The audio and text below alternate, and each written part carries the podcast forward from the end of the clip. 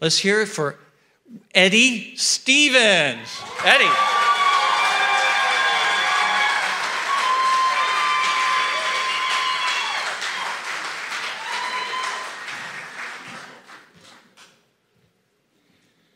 Wow. Good evening. My name is Eddie Stevens, and I am a divorce attorney. Divorce attorneys are known for dealing with high conflict, super stressful. In fact, many of my peers are just totally burnt out. If you are a family law professional, you have to be careful because of the amount of toxicity that you're exposed to. In fact, it's almost like working with poison. I have to take active steps to ensure my own mental wellness. You might be asking, why would anyone want to do this? Not only am I a divorce attorney, but I love being a divorce attorney. I get to be the help my family needed when we were in crisis. See, when I grew up in Miami, I had an older sister and two parents who loved me very much. But they both had substance abuse issues. And that led to a very chaotic childhood. When I entered high school, my mother died because of her addiction. That was devastating. In the 1980s, we didn't know about adverse childhood experiences and the impact they had on our youth. We didn't understand the science that toxic stress disrupts the development of a young child's neurological brain. But now we do.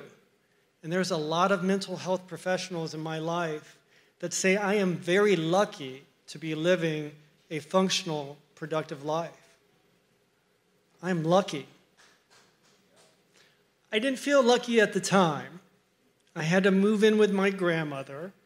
She paid for things, gave me shelter, but she had already raised her kids, and I was kind of left to my own to figure out high school, getting into college. In fact, it felt like I was all alone. And then angels, angels would appear to assist me when obstacles would present themselves at critical moments in my life, and they helped me overcome them. And these angels would manifest in different ways. Like my buddy who taught me how to cook a grilled cheese and take care of my car and wash my clothes. My friend's mom who taught me how to see things from someone else's perspective, the importance of gratitude. I learned a lot of empathy from her. My 10th grade gym coach who asked me how I was doing on days where it was pretty obvious I wasn't doing very well. But yet, another physical sign I was not alone. And then there was my drama teacher, Mrs. Julie.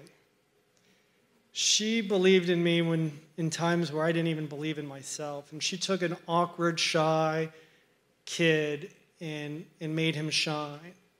When I was 16, I wrote a play. It was about a kid who lost his mother. She let me direct that play, and it toured all over Miami. It had such a profound impact on my confidence, and it showed me that I could create something that not only helped me heal myself, but helped me heal others as well. In college, I wanted to be a storyteller, so I started studying motion picture production. But I also craved stability and I wanted a family. And I saw my uncle, who was a very well known divorce attorney here in Palm Beach. And I saw how good he was with his family, how he helped people. And then I had kind of a light bulb moment get a ticket to practice law and go work for my uncle. Yet another angel that was placed in my pathway. So I did. And once I made up my mind, getting from point A to point B was pretty easy. And I found I could do divorce. I was pretty good at it. I could deal with other people's trauma because of what I had been through. Being a divorce attorney is kind of like at times being a fireman, where you're actually pulling people out of very dangerous situations.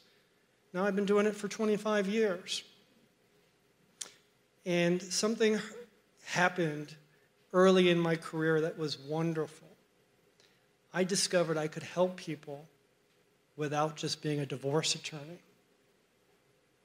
Early in my career, there was a paralegal that worked with us, and she was having difficulties raising her teenage daughter.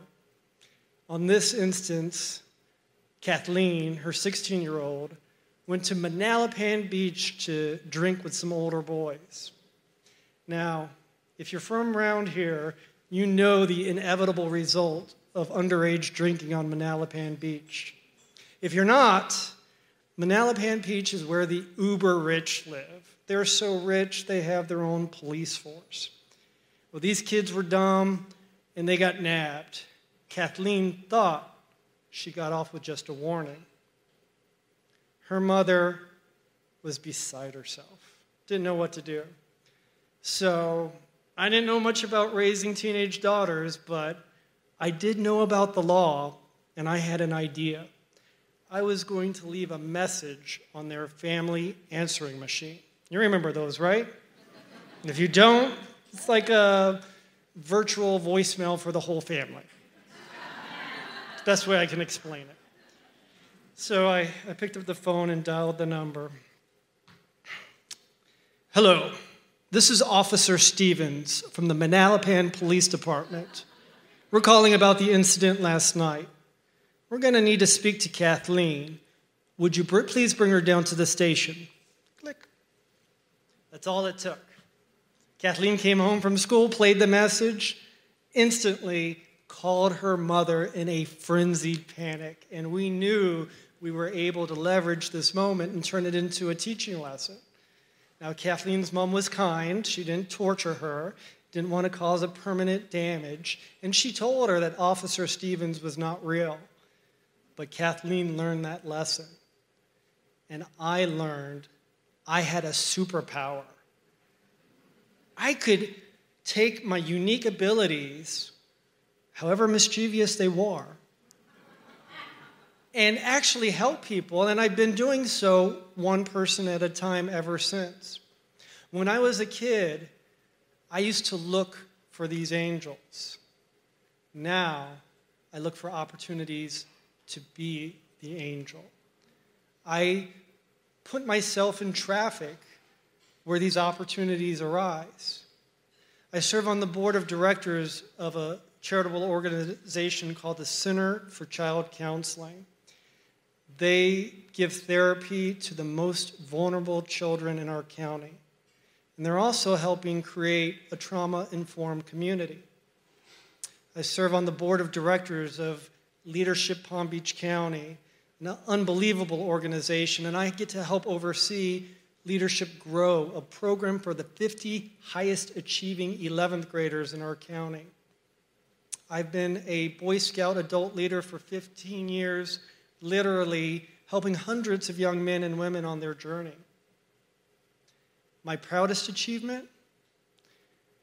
Breaking that intergenerational cycle. I have two boys, both in their 20s, both successful, and I could not be prouder of them. And as for Kathleen, that girl who got in trouble at Manalapan Beach, she's doing pretty good. I should know. I married her mother. and now I am Kathleen's, I'm the grandfather to her seven year old child. I love being the angel, the helper of others. It's it's a way for me to honor the angels in my life and to keep this positive wave of, of energy going forward. Sometimes as my role as a divorce attorney, sometimes as a volunteer in our community, but only once by pretending to be a police officer. Thank you.